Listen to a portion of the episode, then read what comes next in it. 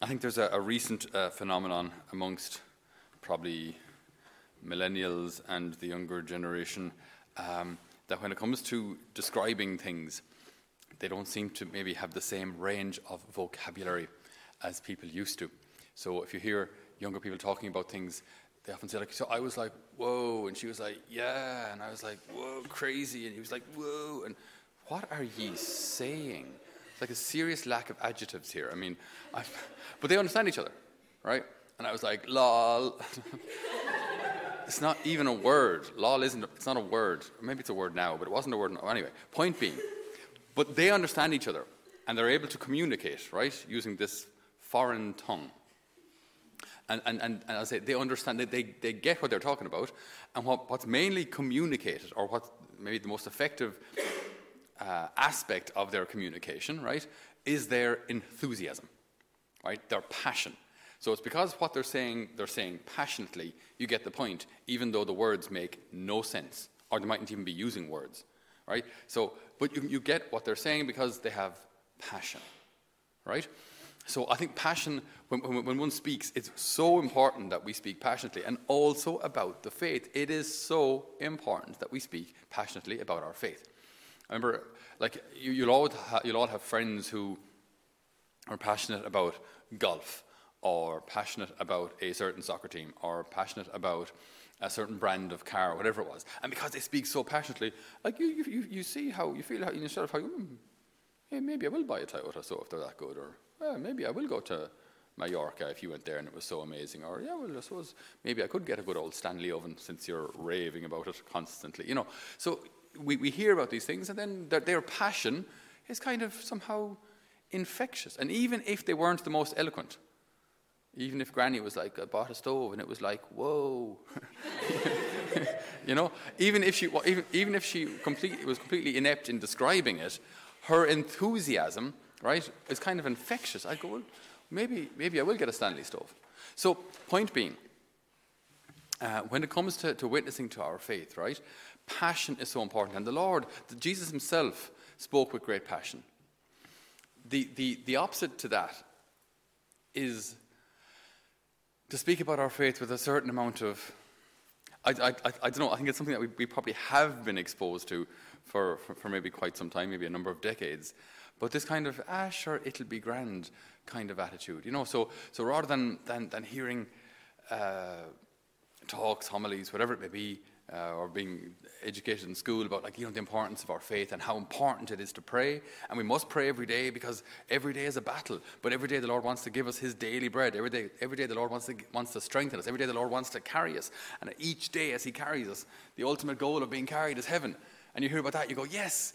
Whereas if someone says, ah, sure, you know, the bit of prayer, ah, sure, the little bit of prayer every now and again, and do the bit in you can, and sure, sure, we'll, we'll plod along, and sure, it'll all be grand. My goodness, like that's, it's, it's the absolute, it's, it's so, it's the perfect way of emptying churches of all men. Because it's just, there's nothing that actually needs done. We like doing stuff. We're kind of active, right? But there's, there's nothing actually to be done. Because, ah, should the bit in a prayer. Sure, I pray, I go pray once a year. And um, I say, God help us a lot. So there you are. I'm done.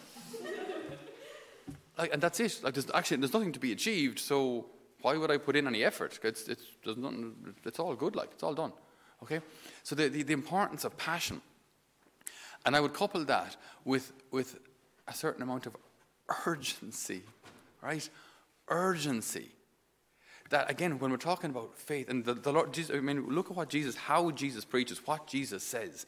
You know, there's always a sense of urgency. The time is now. God's kingdom is here in your midst. You know, repent and believe in the good news, says, says, says uh, John the Baptist. You know, now, now. Ah, sure, look at it. It'll all be good. We'll say the, the, the bitting of prayer, and sure, we'll have the old novena now in, in two months' time, and sure, it'll all be. And there's, there's no kind of sense that that now my life needs to be kind of focused or refocused on on the greatest things on God, on heaven, on eternal salvation, on virtue. Now, not, not when I'm 80, not when I'm retired, not when the kids have moved out, not when, now, right now, right now. And so then, like, if you, if you couple these things, you know, if you, if you couple this, this kind of passion and urgency, even though a lot of us might find ourselves a bit short of the mark when it comes to explaining our faith or, or, witnessing to our faith. And we'd love to be more, we'd love to be smarter, we'd love to be more educated, we'd love to have the catechism there, like just like a Google reference in your head that you can just, you know, rattle it off or to, to know scripture uh, front to back, you know, in the original Greek or Hebrew. Uh, and, and you'd, love, you'd love to have all that. But that's, that's not actually what's going to make you a good witness, a good disciple of the Lord. I think your passion is much more important than we believe that we, we say what we believe with conviction, passion, and urgency. Now, obviously, maybe we better add with, compa- with passion, compassion, just so we don't, you know, beat the message uh, into the people we love. Uh, passion, compassion, and urgency. So when we read today's gospel, it, it's, I remember hearing a talk years ago, and the priest highlighted this word, which seems completely insignificant, right? So it, it, it starts off the Son of Man must be lifted up, as Moses lifted up the serpent in the desert, so that everyone who believes may have eternal life in him. Now, the next word, again, it just seems completely irrelevant or out of place. Yes, for God so loved the world. What's that yes doing there? Like, no one asked the question, no one said no. There's no kind of, it's just, it's just actually, it's the Lord's passion in the sense of enthusiasm, you know. Uh, the, the, the, Lord, the Lord just kind of giving it, giving it loads. And he says, Yes, for God loved the world so much that he gave his only Son, so that whoever believes in him may not be lost, but may have eternal life. For God sent his Son into the world not to condemn the world, but so that through him the world might be saved you just learn that, learn those lines off. There's your homework for today. Like, learn those lines off. It's John 3.16, the, the sign that you see at the back of uh, uh, the goals often in, in Croke Park and major sporting events around here. John 3.16, that's it, right? Yes, for God so loved the world that he gave his only son, so that whoever believes in him might not perish or might not be lost, but might have eternal life. Can you say those lines with passion? I mean, uh, and it's even like that's why it's it's it's it's a good experience every now and again to, to pray with a bit of passion, you know, and, and, and not to, to get into this kind of rut of, oh, Janie, have to pray again. And you kind of drag yourself through it. Like, but at times when you see people who pray and they, they pray with, with enthusiasm, with passion, with love, and when they sing or when they answer the Mass, they do so with, with real conviction. You know, it's good for us. It's good for us to see, wow, I, I shouldn't get used to praying. I shouldn't get familiar with praying. Prayer should be my response to the Lord's passionate love for me.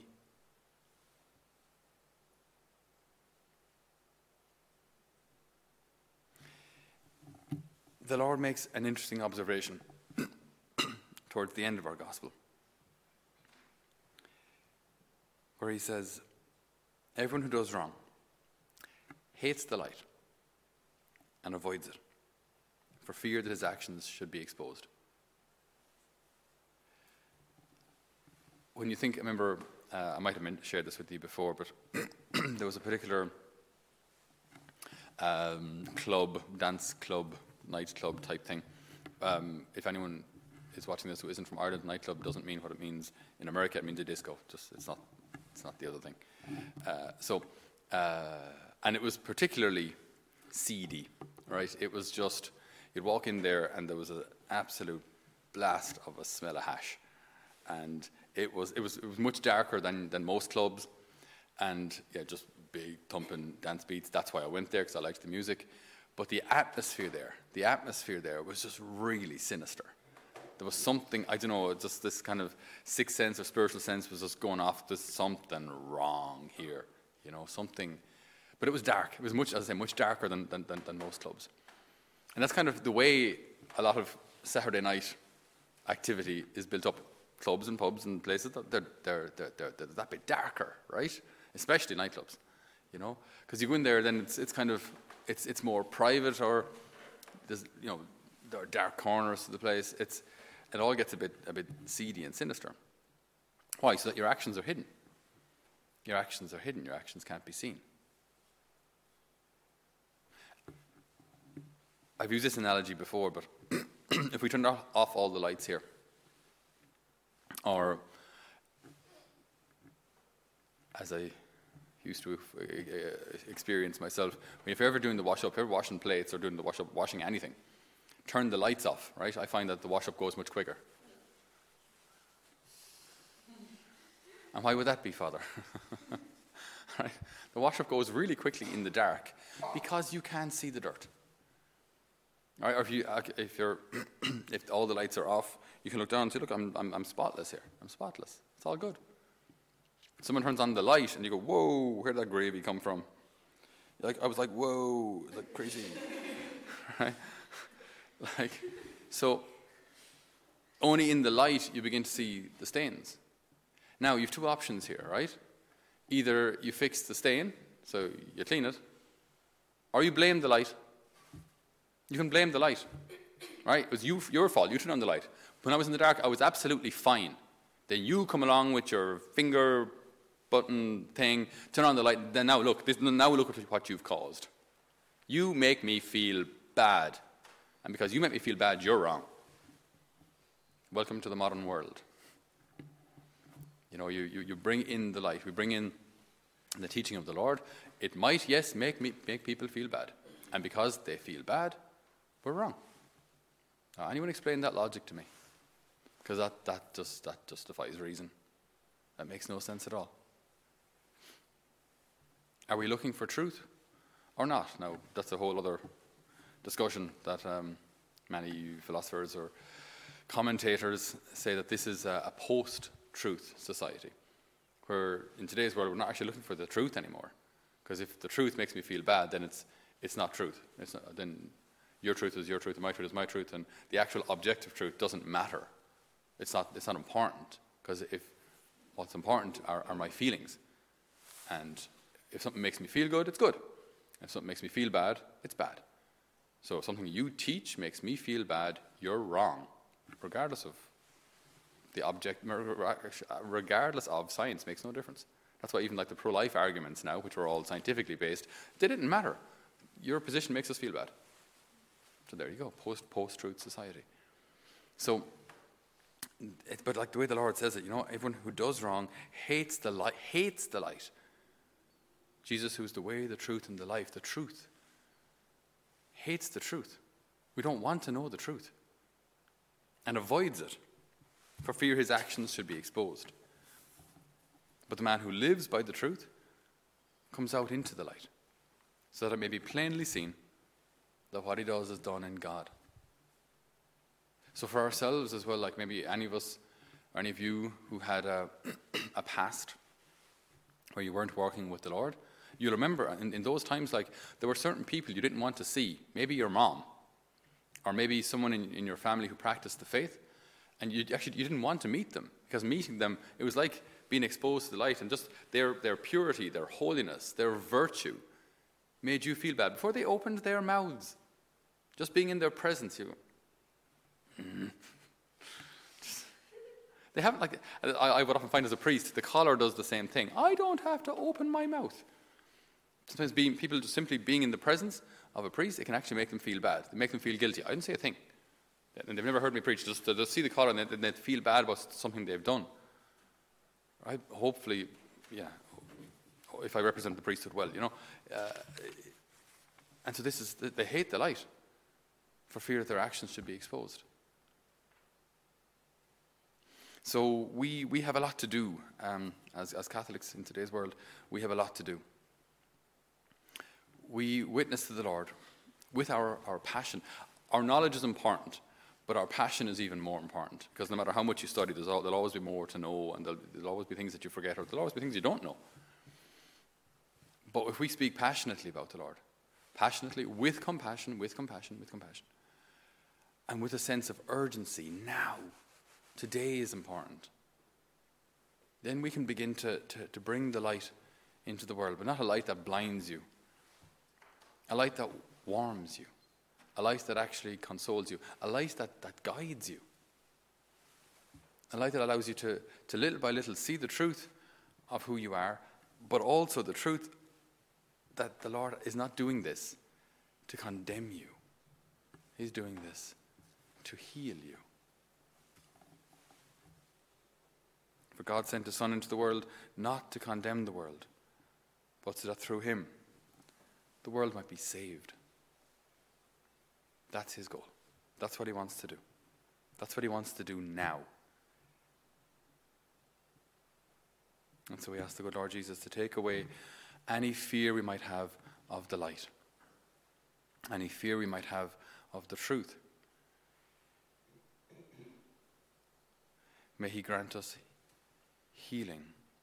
May He grant us a, a, renewed love and passion for our faith, a renewed love and passion for prayer, a renewed urgency in the living out of the gospel. Lord, that we might experience you and you, who are the way, the truth, and the life. Amen.